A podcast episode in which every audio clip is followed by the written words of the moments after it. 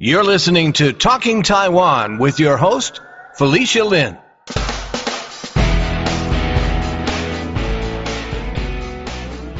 Last year, I spoke with T.H. Schee about Taiwan's civil defense preparedness in episode 178. This was a hot topic of discussion in Taiwan after Russia's invasion of Ukraine in February of 2022. It made the military threat that the people of Taiwan face from the People's Republic of China very real. A year has passed since Russia's invasion, and I wanted to bring TH back for a follow-up conversation about this and how the government and people of Taiwan have adjusted and continue to deal with the situation there. We also touched upon some recent news stories in Taiwan that are related to the topic of internet security. Next week, we'll be sharing the second part of my interview with TH about AI. We'll be talking about ChatGPT, Baidu's chatbot Ernie, and what concerns in particular that Taiwan should have about AI. This episode of Talking Taiwan has been sponsored by NATWA, the North America Taiwanese Women's Association. NATWA was founded in 1988 and its mission is 1. To evoke a sense of self-esteem and enhance women's dignity. 2. To oppose gender discrimination and promote gender equality. 3 to fully develop women's potential and encourage their participation in public affairs. 4. To contribute to the advancement of human rights and democratic development in Taiwan. 5. To reach out and work with women's organizations worldwide to promote peace for all. To learn more about NATWA, visit their website www.natwa.com. Without further ado, here's our interview. Welcome to the podcast, TH. Yes, um, glad to be back as well. Yeah, it's been a while. The last time we had you on, we were talking about civil defense and Russia's invasion of Ukraine had um, just happened, and people were really concerned about civil defense. And it's hard to believe, but a year has passed since the Russian uh, invasion of Ukraine, and um, so I thought maybe we could start talking about some reflections of what's happened since then. I do know that on March 3rd, you did a talk for New Bloom magazine about what lessons Taiwan could take from uh, what's happened in Ukraine.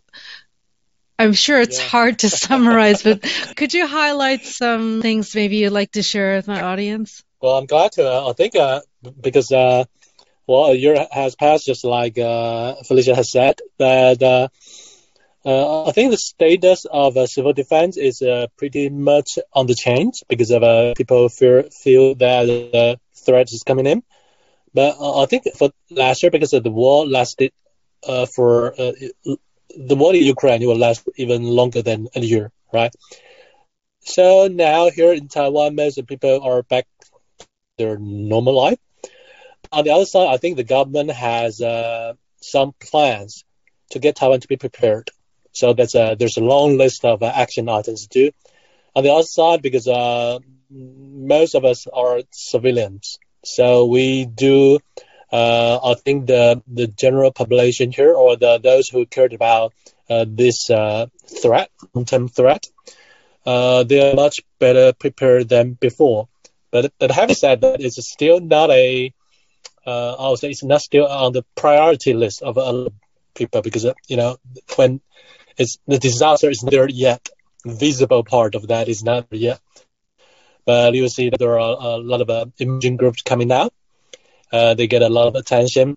And at the same time, uh, the military had uh, some reform plans as well uh, concerning civil defense because uh, the armed forces is really quite a, a, big part of defense for Taiwan. So the military has tried to establish an interface uh, for the military and the civil society. I uh, get some training for the new conscripts.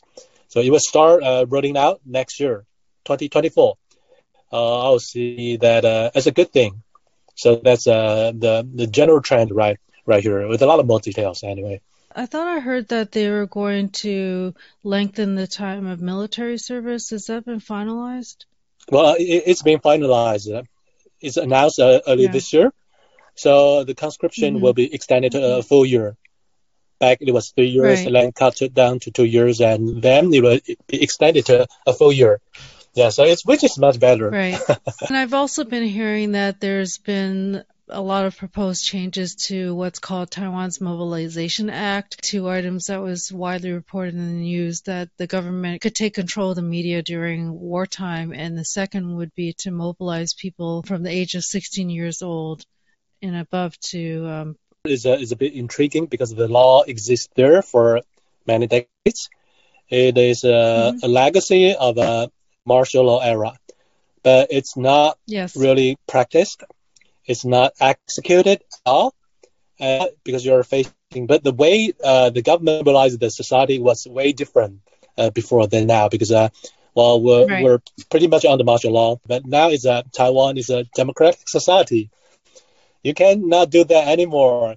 So there need to be a little bit uh, tweaks in uh, uh, existing laws and draft. So uh, the MND proposed uh, a draft version of that uh, at the very bad timing because they proposed it, a week for for public consultation, a week before the 228 massacre anniversary, which is probably it was probably the worst time it it's a sensitive time. just way too sensitive. Uh, it got backfired a lot. bad timing, really bad timing. Sometimes you really Yeah. care about. Uh, yes, we, we do have a historical context. Yeah, Yeah, that's a very good point. So so that that that's basically get get backfired, and now the government says, oh, we'll we'll, we'll work on that, but not that not that soon because uh, it's a president election this year is coming in. Uh, yes, with less than a year. So it's a it's quite a, a you know when you mess up with a thing like that, it's hard to bring it back, even though it's probably required. As for the proposal of Taiwan's military that the Emergency Mobilization Act be changed so that 16 year olds could be mobilized in a national emergency, it's raised some debate, but nothing has been decided yet. And is there anything else specifically you think that Taiwan can take away from what Ukraine is going through Mhm. in dealing with the invasion uh, by Russia? Well, I, th- I think the first is uh, you need the civil society, the whole society uh, is you need to develop a whole society approach to protect yourself, and uh, armed force is only part of the equation. You need a society, you need the middle class to support that. So I think that's also the lesson we've learned because uh, uh, you need the middle class to support uh, preparation, to donate, to invest, yeah, to vote, yeah, Mhm. for certain reforms in the military. So that's a big lesson we learn. It's not just the armed forces, it's not just missiles and weapons and uh, ships there. So uh, then we we have a role to play as a civilian here. So that's a big thing to learn. And second thing, I think for Taiwan, people now realize much better than before. Uh, you need allies very much. So we're seeing in the news that uh, while the U.S. and Taiwan, the both governments are discussing ways to uh, enhance our uh, training standards by bringing uh, U.S. Uh, personnel to come into Taiwan, starting from the uh, uh, around maybe this uh, mid-year. So there will be 200 and 300 like U.S. active duty military personnel coming to Taiwan to support training. Uh, that's a good thing. We haven't seen that for uh, decades, uh, or after 1979. Yes. So uh, you need a you need a good right. training, and and the training you have to do Yes. that with your allies, because you need to talk to each Mhm. other. Mhm. You need to cooperate with each other. So you need to know each other's capacity. You need to build an interface and make it uh, uh, uh, permanent, as uh, persistent. Yes, you can't you can't just uh, you know Yeah. everybody you know call for help and then they will come or you will go there. It's not going to work like that way. So that's another uh, big lesson we've learned, and also the civil society as well, because we do have uh, almost like one million foreigners living in Taiwan right now.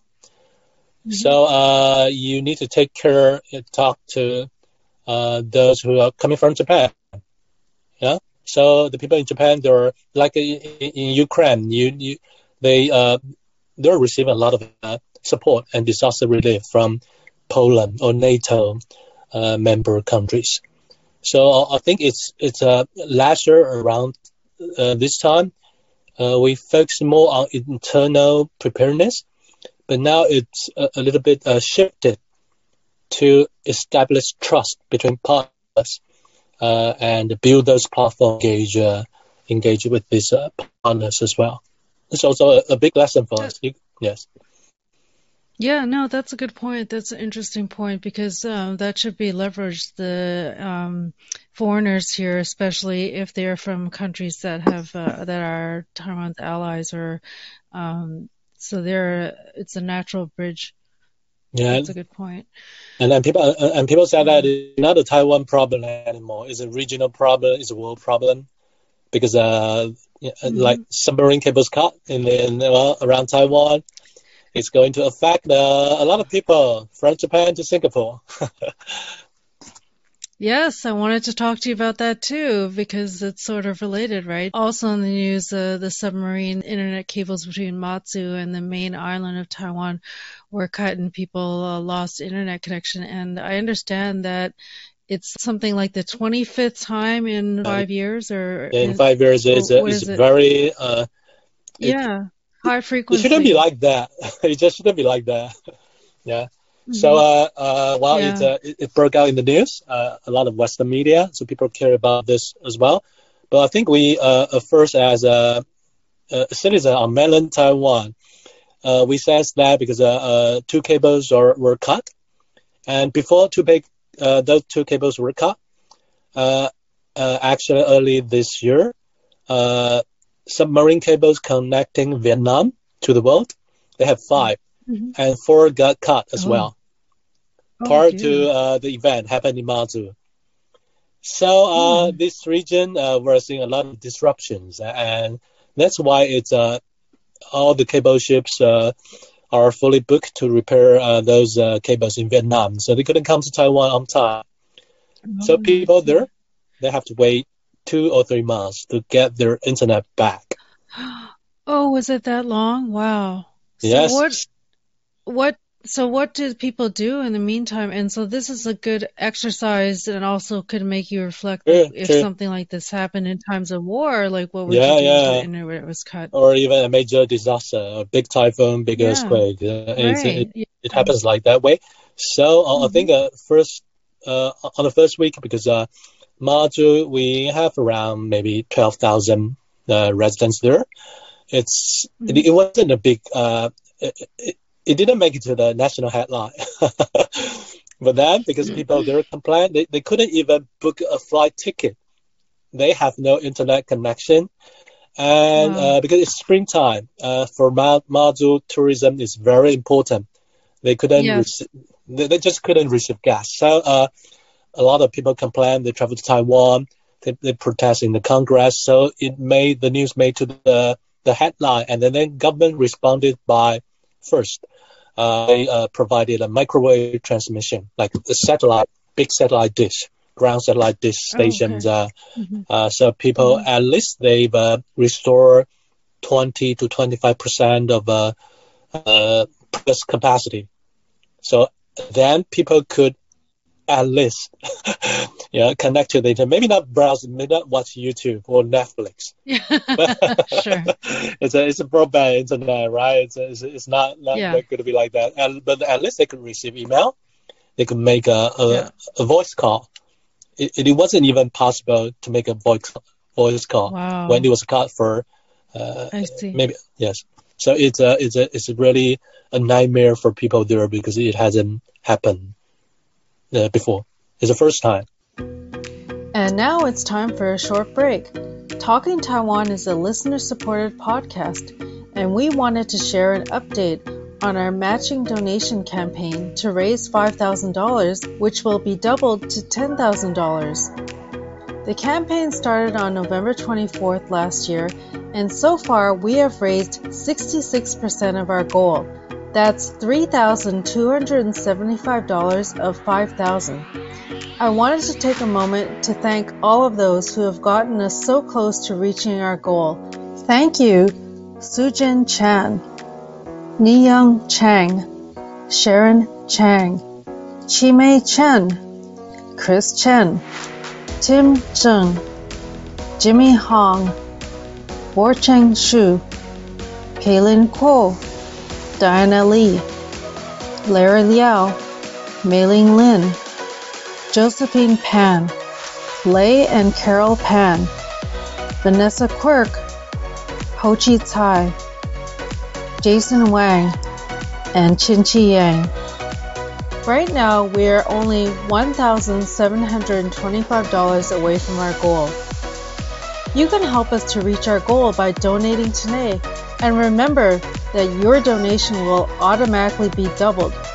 Just go to talkingtaiwan.com forward slash support. All of our donors will get exclusive first listening access to my interviews with Kevin Lin, one of the co founders of Twitch and current co founder and CEO of MetaTheory. The Boba Guys, co founders Andrew Chau and Bin Chen. Qin-Chi Yang, a multidisciplinary artist who has been inducted into the New York Foundation for the Arts Hall of Fame, and Michelle Kuo, an attorney, activist, and author of Reading with Patrick, which is a runner up for the Dayton Literary Peace Prize and the Goddard Riverside Stephan Russo Book Prize for Social Justice. Right. I don't know if uh, there's been preparations for if that would happen to the main island of Taiwan, like what they would do to have continuous or some sort of internet connection. Do you know anything? Yeah, so, yeah. So uh, the microwave transmission is one, and people there because they're close enough to China. So some people mm-hmm. uh, were uh, and are buying uh, SIM cards from China because they're yes. close enough to receive signal there. Mm-hmm. Uh, I don't think that's the right way to do because it's uh, but in order to survive, right? Survive, just get connected. Sometimes it's a very mm-hmm. Uh, viable option but at the same mm-hmm. time, maybe speaking from a security perspective, do you really want your internet connection to be around China? Not really. That's no. my question I had.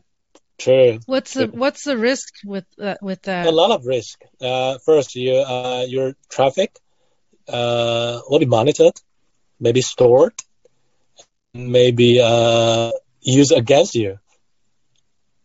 mm. because that's uh, you are basically trying to connect to the inside of a great firewall, and then mm. uh, hmm. goes out, uh, go out to connect the world.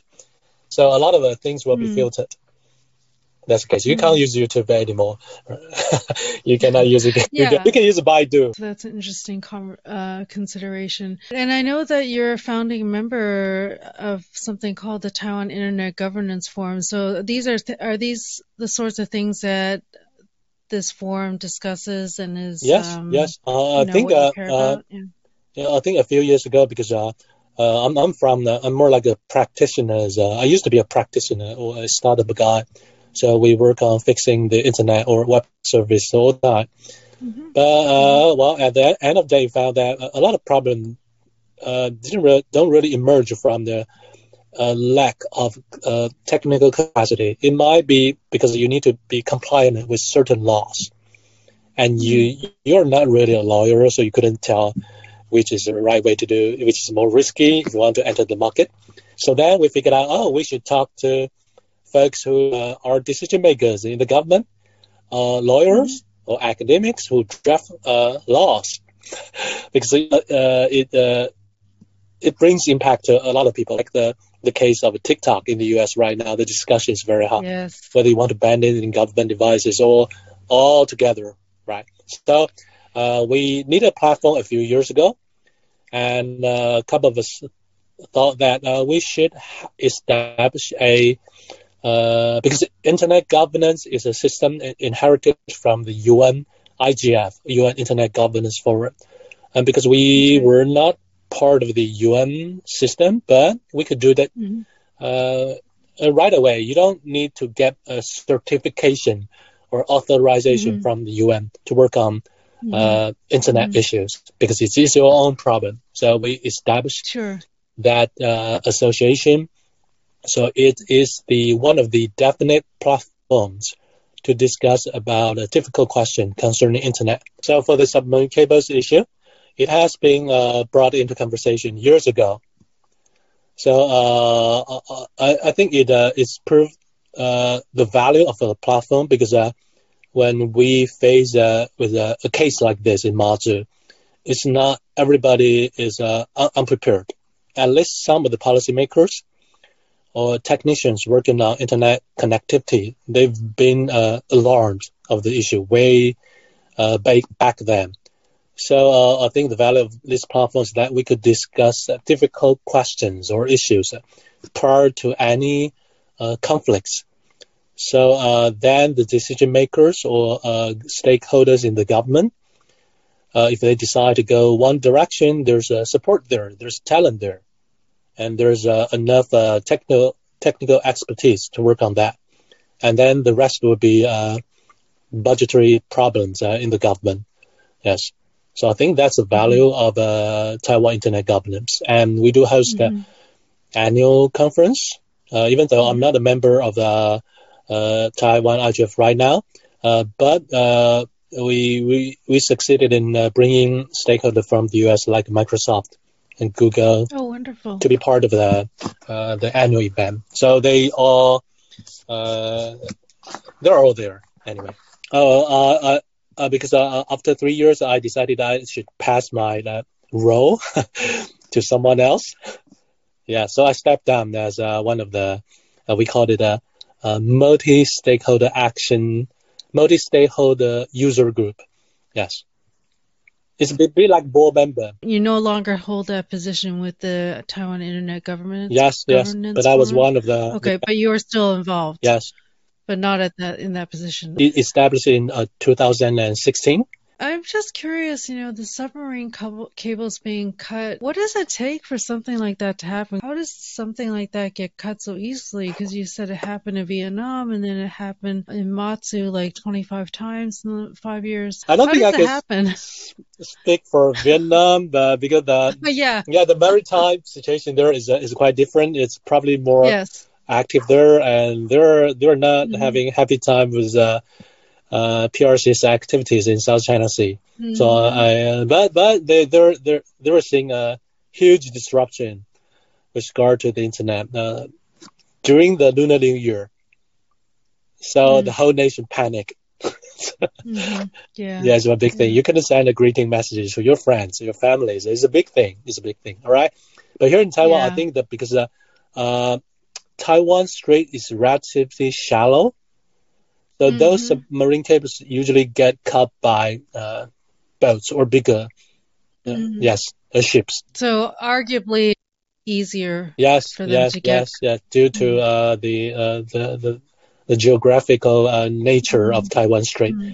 That's why most of the submarine cables they don't go through Taiwan Strait. They go to the east side of that, which is the Pacific oh, Ocean. Okay. It's way deeper, oh.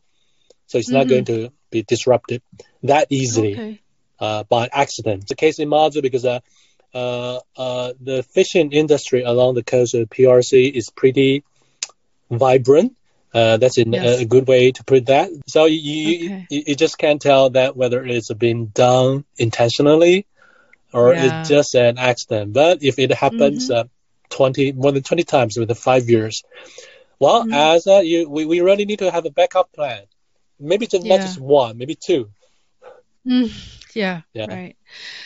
And um, speaking of uh, internet related things, there is also something else in the news about how high res digital photos of artwork from the National Oh. Palace Museum got hacked, right? Yeah. Um, what can you tell me about that? Well, that's basically uh, it's. Uh, I think it's a. It it also wasn't intentionally leaked out to the world. It's it's uh, Yes. well the National Palace Museum because it's a national treasure, so it's Yes. known for uh, having lots of uh, antiques and uh, national treasures in in the museum. But Mhm. around uh, 30 years ago, they started a, a project, a big project called uh, um, National Digital Archive Program. So they want to make those uh, national tre- treasures accessible through uh, digital uh, means or formats, which at that time was uh, uh, putting or uploading some images on the internet for people to browse. So Mhm. they uh, the image they uh, released to, uh, onto the web, of course, is low low resolution. But on the other side, because uh, it's uh, they have a special camera or a system that could uh, mm-hmm. take a very uh, high definition uh, that level yes. of photos of that. So uh, a a system because I think based on news report here, he he was running out of a storage space. Right. Yeah. So uh, he thought because uh, he had uh, the coding, some coding abilities, means that he could just buy a server, rent a server, like mm-hmm. on the cloud. So mm-hmm. then he transfers some of the images, original images, mm-hmm. to mm-hmm. that outside server. And because oh. that server or that service, they, they were not fortified. Oh. So someone out there uh, arguably from China again, uh, uh, downloaded uh, maybe more than 100 uh, and thousand uh, photos out of the those servers, and and it got circulated and sold yes. on Taobao or one other yes auction site or e-commerce site in China for less than than one USD.